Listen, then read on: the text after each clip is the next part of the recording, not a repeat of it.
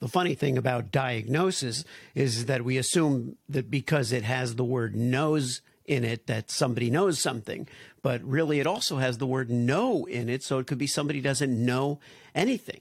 This is my conversation with Avigail Gimpel. What if the truth came in a gel cap and we could just pop it in our mouths and forget about it? Well, it doesn't, and we can't. But we can laugh in the face of reality while plotting our survival. Welcome to the Truth Tastes Funny podcast. I am your host, Hersh Rephun, and if my guests can handle the truth, so can you. Open wide, folks. Here it comes.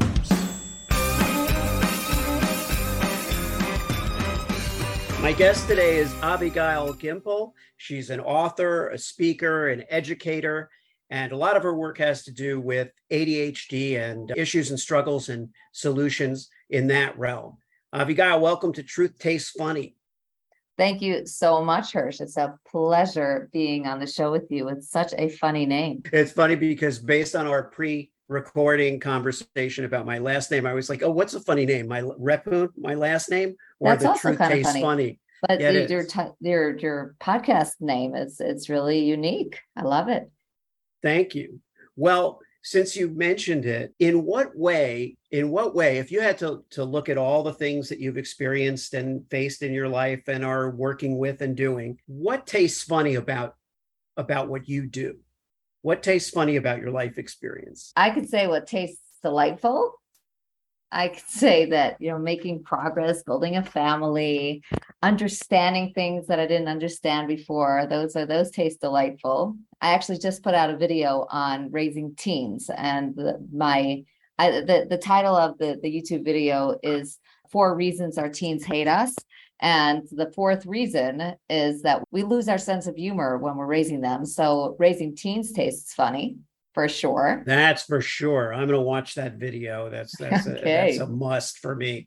Okay. So raising teens, and you're coming out with your has your second book come out yet you have you have a, a book HyperHealing and right. you now have HyperHealing show me the science right so Which show me the science out. is available i'm very excited about that congratulations thank so, you so so tell us a little bit about about HyperHealing and what that means well i'll back up a little bit here i'm I've been dealing with working with ADHD really for as long as I know myself. I didn't even realize that I was facing ADHD as a kid until I got older. And my kids started being diagnosed with ADHD. And that was like really a punch to the gut. I was a special education teacher. I I kind of I had this. I, I know I knew what I was dealing with with my kids, raising them. Uh, and then the doctor's like, no, your child is disordered. And I'm like, oh, I don't think so. But the point is, at that point, even though I had already been teaching kids with ADHD for a couple of years and had even developed a program for the classroom, which I'm still teaching my college students today because it was very effective. And um, but when it came to my kids, it, it, it obviously became very personal. And I'm looking at them, I'm saying that this kid's healthy and something's going on here that is it's not working for me. It doesn't seem right. And i'm a curious person. I need i need to find i need to dig down to get all the answers. So i started doing a tremendous amount of research and also looking into different programs that were available and what i found was that you know every, every book had a program in it and usually the program was developed by the author. It was a doctor a therapist whatever it was and they fell in love with their program and that was supposed to be the be all and end all this is what it's going to heal your kid.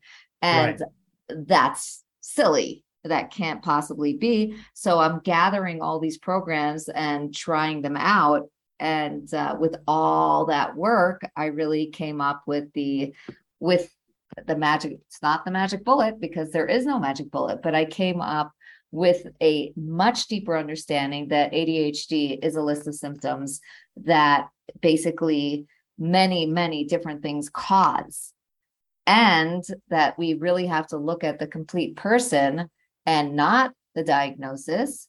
And this way, we'll be able to get to an understanding of what the person needs. And that's what HyperHealing is. It's the philosophy that ADHD is a gathering of symptoms, observable symptoms, and that we, as mature, intelligent, caring adults to these children, really have to look at the child and understand why the child's struggling and then be able to interact in the right way with that child. Because ADHD in general is going to be a collision between a healthy child and that child's environment. So the, the hyper healing means that the, the child, there is a hyper there, but the hyper, we, we are either hi- healing that hyper or that the hyper itself is healing because it's good and it's healthy. So you can go both ways with it. Right. I like that. That you can kind of, it's a matter of perspective. Yeah. And that's what I think is lost going back to where the, the doctor gave this diagnosis and said, your child is disordered, which that's another thing that I struggle with when I when I hear, listen, observe these things for the child.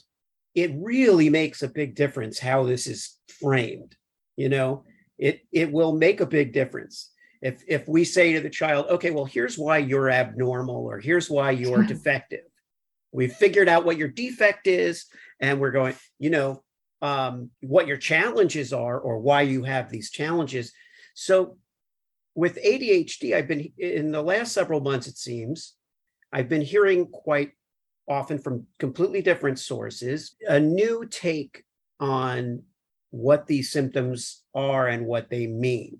You know we would say attention deficit hyperactive disorder right, right. that that's what we you know and if if a kid could concentrate and wasn't acting up in class and was able to do their work they didn't have adhd because they didn't have an attention deficit and they weren't hyperactive and they weren't jumping out of their seat. So but now it seems there are there's more to it than that is that is yeah, that there is. And uh, we're not going in the right direction. What's really happening is, and, and I actually deal with this in book two, the HyperHealing show me the science, is that we are the diagnosis is like it's an epidemic at this point. So many children are being diagnosed and adults and now we're focusing in on women and girls and we're trying to get as many people diagnosed as possible and the, there's two questions here. Why are we trying to diagnose so many people? Is it that we've just gotten so good at diagnosis that now we're able to tease out the diagnosis and, and help so many people? And who benefits from it really? And yeah. um, the the why are we diagnosing so many people? And the, is it good for the person who's being diagnosed? It's that the more we diagnose, the more people we have on a on a chronic medication. And that's really the bottom line. And if we really take a look at the diagnostic criteria for, that we see in the uh, the DSM, the Diagnostic and Statistical Manual, what we're seeing is loosening of criteria. So back then, a child had to be showing symptoms by the age of six. Now it's by 12. Back then, it had to be symptoms that actually got in the way of your functioning. And today, to get diagnosed with ADHD, you just have to have like a nervous knee.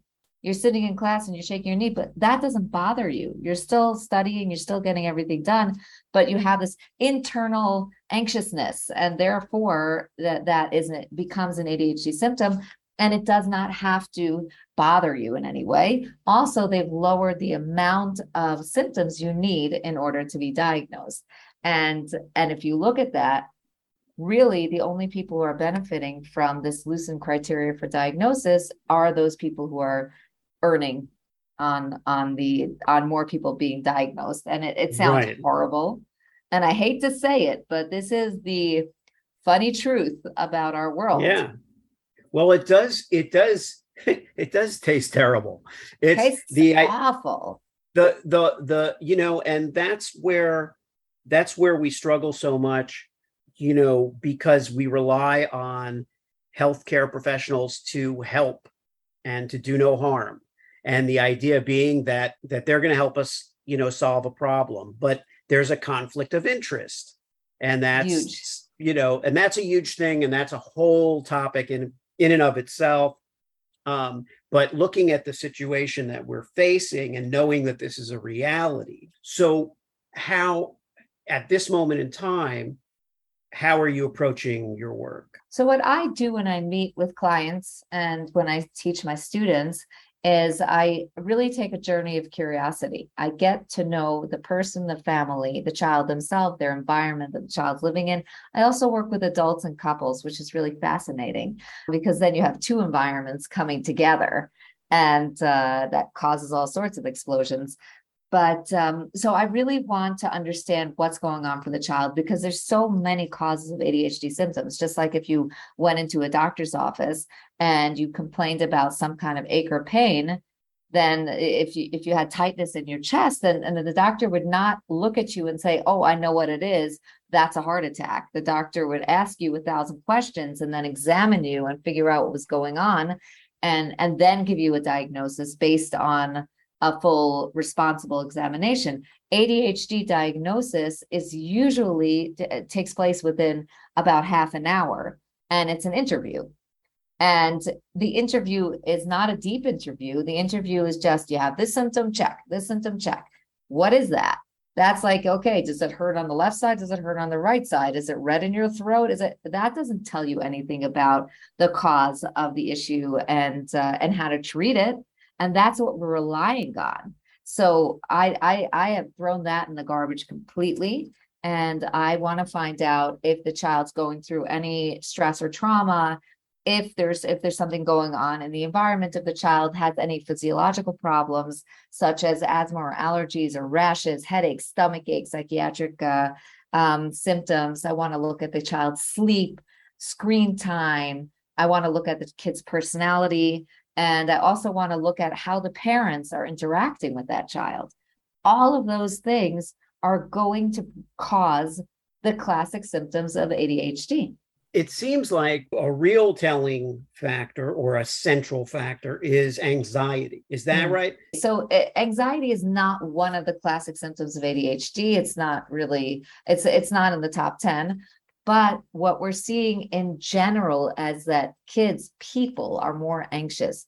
At, at, this point, like there's an entire generation of, of teens and young adults that are all medicated for anxiety or depression or something like that. And I do believe that a lot of that is coming from gut issues and the chemical soup that we're raising ourselves and our, our children in. That I, I don't think that that the the human body was meant to be exposed to this much this much ke- this many chemicals as well as this much screen and also the pace of life that that we're expected to keep up. So i, I think that's all environmental plus the, the, the chemical soup that that we're really living in and our kids are so exposed um, is definitely hurt, dramatically hurting the gut and when I hear anxiety in children, that's the first place I go. Yeah. Screen time. So this is a, you know, I don't know whether we call it a necessary evil or we call it something that's beneficial but easily abused. What's your take on the development? You know, uh, I'm, you know, going through it kicking and screaming, knowing that you can't get away from them, but also knowing and seeing what it's doing to our kids. And and my oldest two are avid readers. And then we start petering out on the reading as yeah. as we get younger. And that's a real shame. And and the truth is I I see the difference between a kid before they've gotten their cell phone and and after they've gotten their cell phone. I have I my my 14 year old was played sports around the clock. He's a little soccer player and uh, constantly and then all of his friends in the neighborhood got phones a year before he did. And they stopped getting together to play. They sat on the on their own devices in their own houses talking to each other but yeah. stopped getting out in the sunshine and kicking a ball around and uh, they all the kids are more anxious and all the kids are gaining weight and they're less social and they're losing those basic skills that kids need in order to do well in the world. So I'm very concerned about it. I try my very hardest to keep screen time down to a minimum. And I, I spend a lot of time on that with parents. I, I have two rules for parents. First of all, you had better be blocking the phone to make sure that there's no inappropriate content or pornography on your kid's phone. I don't know what that's all about. That parents are like, well, what's the big deal? You know, the the, the kid will know what's Yeah. good and what's bad. No, they won't. And the minute they discover Yeah. bad, they're going to be like, "Oh, this is really interesting." So, like, what's wrong with us that that that we just allow this portal to funnel the most awful stuff into our kids' brains? Uh, that's number one, and that's like I, I'm not going to work with parents who are not willing to to just put a block on the pornography as as a bare minimum. But I do recommend that that parents do screen fasts or or very much limit screen time. And in most cases, a lot of the ADHD symptoms come down after about two weeks of screen free time. It's a lot of the, the problem here is Yeah. that it's a lot of work for parents and they're just like, no, thank you. Don't destroy me. I need my quiet time. I need my kids to stop whining. And frankly, I don't have the bandwidth to entertain my kids. So back Yeah. off. But then their kids are miserable and they're faced with this with this whiny, angry, hateful child who really is a delightful person but is is constantly in this crazy addictive state especially those who play who do gaming. They're they're in a much worse state than the kids who are even watching youtube. So you you think you're solving the problem by letting the screen be the babysitter but in the end you, you just can't stand your children and that's a really big problem Well, for parents who work in the porn industry, I would say that they have to have it for their job, but there's no need their children have to have it, you know. So even in that case, I would say blocking porn for the kids is kind of a, you know, a must in all it's just seriousness. basic It's basic. And that's kind of the thing that has happened. And this was my my next question. Are we different from our parents in terms of how we approach child rearing and limits? Forget the technology and when it existed and when it came in. You know, you, you know, uh, a million years ago there was a telephone that was invented. it's like, you know, there's always something. So so what do you think? Are we are we different? And if so, how? Yeah, I, I think we are a good bit different. There are some positive parts and some negative. We tend to see our children as fragile and we we overspoil them. We we bubble wrap them to make sure that they they don't have any pain and we don't want to over discipline. We don't want them to lose any games. We don't want them to be wanting for any toy that their friend might have that kind of thing, which I, I do think is a disaster because while we're seeing our children as fragile, that is a self-fulfilling prophecy. And and look at the young adults, look at the college students today. They they're fragile. And Yeah. uh, they, they they cannot tolerate anything that causes them any discomfort. But we don't grow unless we're uncomfortable. We don't ask questions, we don't learn. And if we're surrounded by people who just agree with us and want us to be happy all the time, we stay immature, fragile children. So on on that side, wow, we have really missed the boat and, and we have to get our acts together because kids do much better when they are disciplined, when they're told you can't do that, when they have to work for something instead of getting everything for free. And uh, we don't want to cause harm or pain to our children, but we certainly don't want to be constantly blocking that because that Yeah. that really stops them from growth. On the positive side, I, I don't know that we were raised in the most sensitive way. I don't know that our parents were really tuned in to quality time with us, perhaps, or really kind of asking questions and wanting to know how we were feeling. So I, I think we we're doing better on that front, at least. Right. I don't, rec- you know, and I had wonderful parents. You know, at some point I'll dig underneath uh, and find all the all the trauma that is that that is there.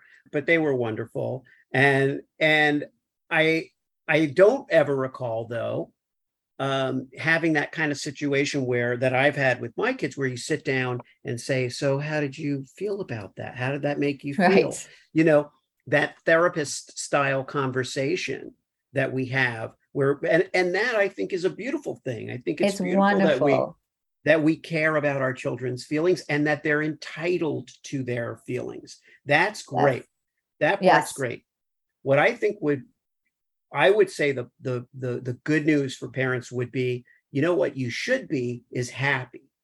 You should be a happy person. Like we should be doing everything we possibly can for our own mental health, for our own happiness, to be in the best relationships we can be in, to be in the job that makes us happy. You know, it's really easy to fall into a miserable state and kids know.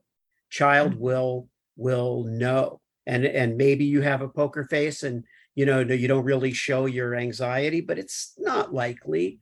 I mean it's more likely that they're going to be like yeah my dad my dad's miserable. Like my i was i was with my daughter picking her up from school and her friend was coming out and was parked right next to my car. Uh, she's in high school. And my daughter said say hi say wave to her because she thinks you hate her and I'm like, wow. And I'm she like, must be, she must be a teenager. Right. And I'm yeah. like, I'm like, oh, okay. Yeah, I don't know. I don't hate her. But it's like, but but they're exposed to all of the all of the waves of, you know, and disapproval can be can be delivered in a really, really eloquent and sensitive way and still sting a child yeah. or whatever it is. But let's switch now to the to the adult ADHD conversation because mm-hmm. um, this is there there are a couple times recently where a parent has said to me or even a person without children and a, who, a person who's younger but said to me i i just discovered that i had adhd i didn't know it until like in one case you know 40 something like that another one 30 you know but i had no idea now I know and I'm feeling much more empowered. Right. So I, I find that kind of it, it's funny to me. And I, I always I feel very happy for people when they feel empowered. And that's that's my absolute goal all the time is to help my students and clients feel empowered. But I since the diagnostic process is so silly and so shallow, it's always surprising to me when someone will sit with a doctor for 20 minutes and the doctor will say, I've figured it out you've got ADHD. And it's like, okay, what did he do? He or she that they basically told you they they took the symptoms that you said and they repackaged it, put a little bow on it, and handed it back to you. And uh, so good. And listen, if you have clarity, then that's fantastic. The question is, what did you learn from that? From from mm-hmm. knowing you have an ADHD diagnosis? And usually you've learned almost nothing because it doesn't really, it still doesn't explain why you have a hard time following through. Transitions are difficult for you, you have stranger anxiety. Like it doesn't explain all of those things. It just says, I see that you have symptoms, which sometimes really does give a person a feeling of like, oh, okay, you're seeing me you're seeing my struggles, which is great. And if they can get that, that's fantastic. I would say if you are only seeing symptoms in adulthood, then there's a very, very strong environmental component that really has to be looked at because you've been suppressing it for a long time and it's coming out only now. And, uh, and therefore rushing to medicate ADHD symptoms in adulthood, I would say is a big mistake because it's it could be latent trauma and it could be what I like to call voices or curses, where where you were told you have to be a certain way and you try to live up to that and you're in constant self-criticism self-disappointment and that could also be causing you to to finally just not be able to to hack it anymore and you start to stall out. And i have one i teach a, lot of women and uh, with big families and uh, a lot of them will come up to me and say, you know, I, I, think I have ADHD. And I'll look at them and say, okay, how many kids do you have? And it's a, my joke is it's a, that I have a new ADHD category called ADHD of the fourth child. Like, like you're managing, you're managing, you're managing, and then the fourth child's born and you're like ah i can't take it anymore and uh, so it could also be that the adhd symptoms arise in adulthood because you are just juggling too much, in which case, medicating you so that you could juggle uh, just as much, but suffer in silence and just be a machine is not a not a gift.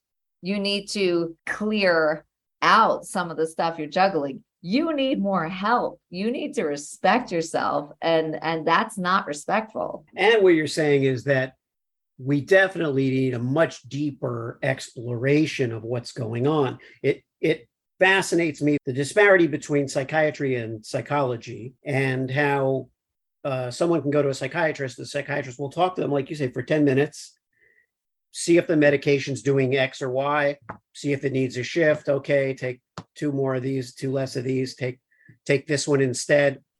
And Right, come like see me in three months. Yeah come see me Okay, yeah see me when you run out basically and whereas I used to be very dubious about therapy because conversely, I, I while they would spend time, I felt like a lot of times a therapist might not really know anything that the parent didn't know or that I don't know as a patient or whatever. Like they're not, you know, they they're not telling me something I don't know. And I was expecting something from some kind of breakthrough, some kind of earth shattering, tear inducing revelation about something that would shake me to my core. Now, now in, in defense of therapists, I haven't done a lot of therapy, so I'm not, I'm just kind of giving you a my observation Sure. of therapy. So it's really an it's it's a very lightly informed to uninformed observation. But if I had to choose one or the other, I would choose psychology because I think there's more room for fulfillment there than just the medication as a catch-all for uh you know for for challenges. Um talk to me a little bit uh you know adderall right as a medication. This is something that you know i don't know a lot about but i know a lot of people who have who have for whom it's been prescribed Sure. um, so it would it would seem like a lot of people who are diagnosed with ADHD get get prescribed Adderall, right. right? And you know What- what, the name means? Adderall, ADD for all. Yeah, You like Oh. that? Clever, huh? yeah, yeah. And when you Is hear that- the name, Is that real? Is that where Yeah, it yeah, that- that's hundred percent real. Ritalin is actually named after the the scientist who synthesized it. His wife was Rita, and she was his first patient because she wanted to lose Right. weight. Ritalin was it was a weight loss drug back in the day. Um, they just kind of feel around in the dark until they they find the right disorder to admit to to yeah. What does this do? What does this do? And Yeah. then and and you could believe that the that the that the disorder sometimes follows the medication. Hundred In other words, it's not okay. We have ADHD. How do we cure it? It's oh, we have this drug that you know helps you focus. Let's say that That's you have actually ADHD. how Adderall began it's it's an amphetamine, and and that's how they they were they they synthesized this amphetamine thing, and they were like, well, let's find let's find out what it does. And Right. they they used it on children in a psychiatric hospital, and uh, the children it, it was it was meant to be something the children were suffering from head pain, and they were like, well, let's see if it works for headaches. And it did not but these uh, young patients suddenly were focusing better in class and they, they called it the mathematics pill. And that's how that's how it was put together. It's like you know the marriage happened there these poor kids kept suffering from headaches but which were induced by the hospital. The uh, adderall is is highly addictive. It's very very hard to get off of it. And uh see here's the issue. Adhd is not a shortage of amphetamine or any other chemical in your brain. That with all of the years of research that they've done on on the brain of people with adhd even though you'll see a lot of screaming headlines saying we found it adhd is absolutely a neurological disorder they really haven't found it. And interestingly, if you went online and you and you just plugged into Google causes of ADHD, the the top sites, WebMD and the FDA and the CDC, all of them are going to say, well, you know, we're not sure what causes ADHD. And if you look in the insert of all of the medications, they're going to say the same thing. Well, the etiology of ADHD is unknown. That's nice, but yet we're being told that it's known and we need to fix it with this little pill. So really the the the drugs are not fixing anything. They are providing some relief. So for some people that's very valuable to get some relief. There are long-term effects, there are short-term effects and keep staying on any of these medications long-term is detrimental to the brain eh, because it's tinkering with your brain chemicals. And that's something that that doctors are not saying to you. They're saying your brain chemicals are off and therefore it's fixing it. The exact opposite is true. Your brain chemicals were intact and this is tinkering with it. So i would say that if someone needs quick relief for their symptoms just like you would take uh, a painkiller that's what Yeah. adderall should have been but somehow the painkiller became the permanent solution. Now, if someone had a toothache and the doctor prescribed a painkiller, we would sue that doctor because that's dangerous. But when it comes to ADHD, the person's in pain. Here, let's mask it. And you're going to end up paying a price for taking this medication long term.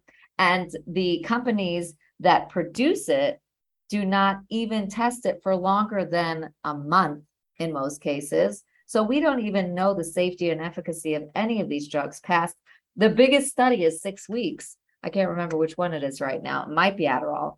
A six week study.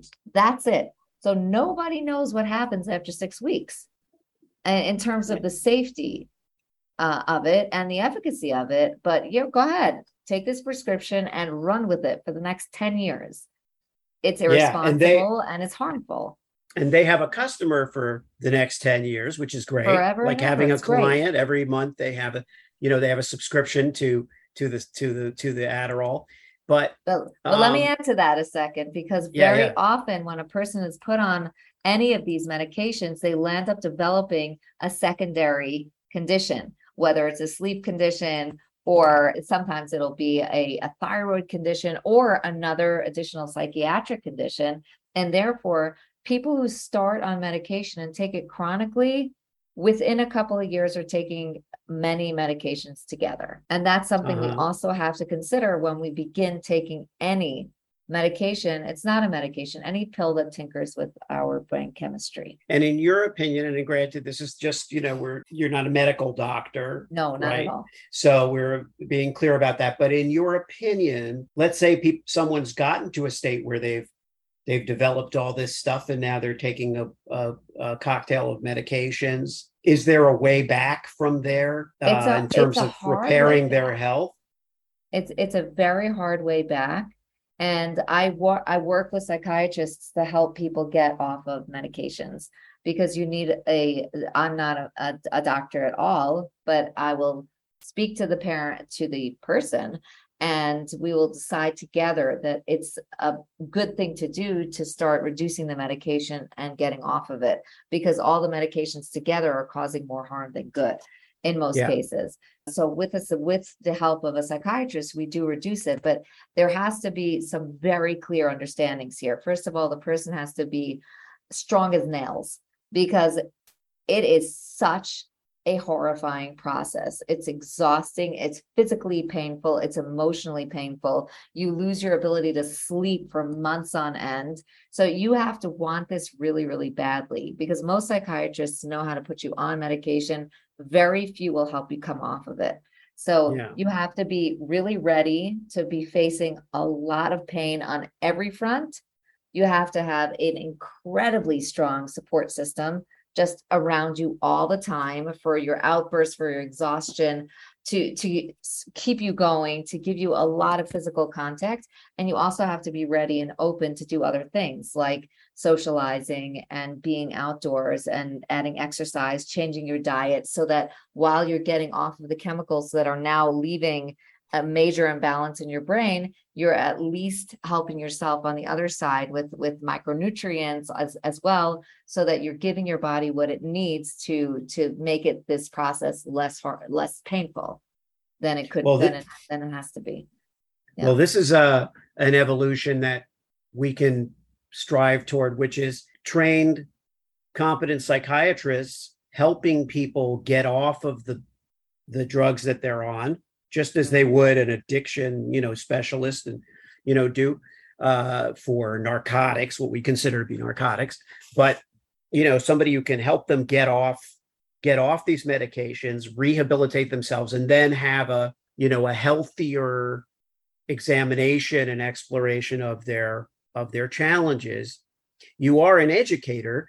So what role does the uh, the form of education, the way schools and teachers and and the system approaches teaching kids with these challenges. How do where does that fit in? The uh the quality of teacher makes or breaks a kid like this. Um it, it, you can have like one year where the kid needs medication and the next year where the kid is doing just fine without it.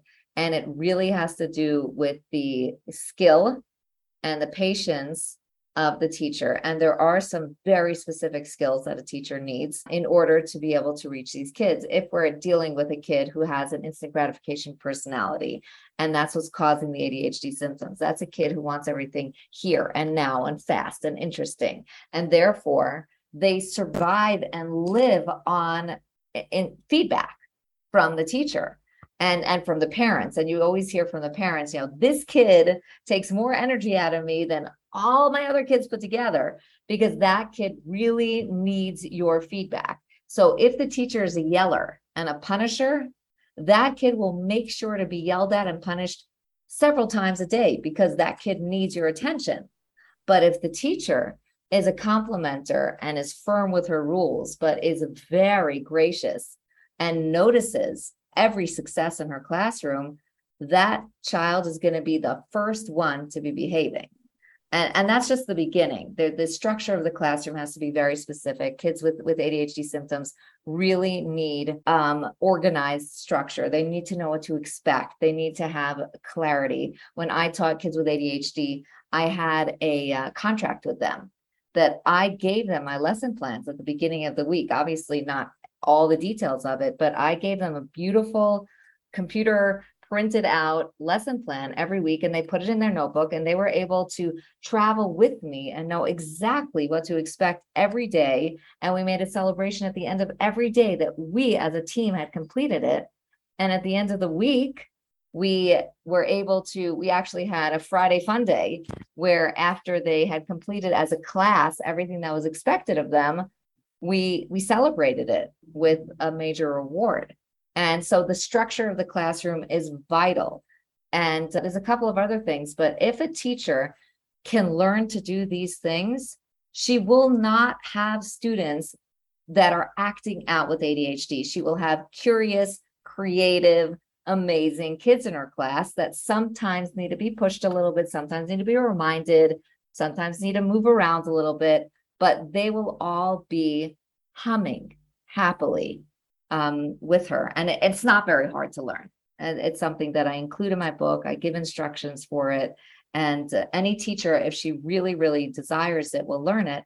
The problem is that the medication works so well that the teachers are like, what's wrong with the parents? The parents are supposed to fix this problem. And yeah. why do I have to do all that work if it's not my problem, the problem lives in the child's head, the child's disordered, fix it. So they don't see it as their problem. They've forgotten how to discipline and they dump the whole thing on the parents. And and and that's a huge problem. Yeah, and that's been going on for decades now. Yeah. That's not that's not anything new. And and sadly, very little has improved as we kind of circle back around and and wrap this up. This has been fascinating, Avigail. And it's really, really great to talk with you. And I really appreciate on behalf of my audience, you know, your insights. As we look ahead and can sometimes get a little bit depressed about how little how little changes it seems, you know, because of systemic issues. You know, it feels like on a lot of fronts we're always fighting the system the system yeah. is supposed to do this or that and it's not is there something we we can do in our lives to to right the ship in some way in any small way like just family to family parent to parent friend to friend well, what what can we do? The truth is, I'm very optimistic. I know that that doesn't sound that way from all the things I've been saying, but I'm optimistic on many fronts. First of all, I love this generation. The, the the the kids today and everyone's ranking on them and I ranked on them before saying that they're more spoiled and they're more fragile. But they're also truth seeking which is very much uh, yeah. the title of, of of your show and it is kind of funny because these kids who have it all are looking at it and saying what are you guys doing? None of this makes sense. And it seems to me that they are more aware more in tune than we were for sure. And i think that they are going to start looking around and saying this doesn't make sense. And since they they don't owe anything to anyone that's what's unique about this younger generation they think they're great they don't need it they you know they don't need to work they don't need to you know, even get a degree that's useful like they don't do anything so they say you know no one's doing them favors they they exist because they are great so fantastic because they're going to look at this system and say what are you guys doing what, yeah. what are you messing yeah. around with us for? Why am I taking seven drugs and I'm 20? Stop it. And I think they are going to bring us home. That that's my first hope. And I also am seeing that uh, the truth is the pandemic and, and having us all locked in for for a couple of years. What state are you in? Are you? I hope you're not. I'm in Iowa.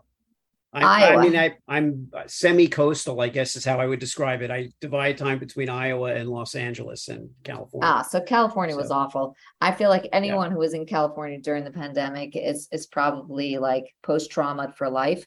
But yeah. uh, that I think that with what happened and people looking around and saying, did we have good leadership? Did we get good judgment? Were we given good advice? People are starting to wake up and say, I want to do things differently. And when you've been locked yeah. in your home, you want to get outside and, and you want to start exploring again. So I think they've gone a step too far. And there's a big movement toward, I want to get back to natural. My kid needs to run around. And I saw a lot on social media of people saying, My kid's doing so much better now that he or she is home every day wow, I just thought my kid was miserable all the time. And it was just school that was making her miserable. It wasn't herself. And now that mm. she's running around the, the backyard every day, she's just such a happy kid.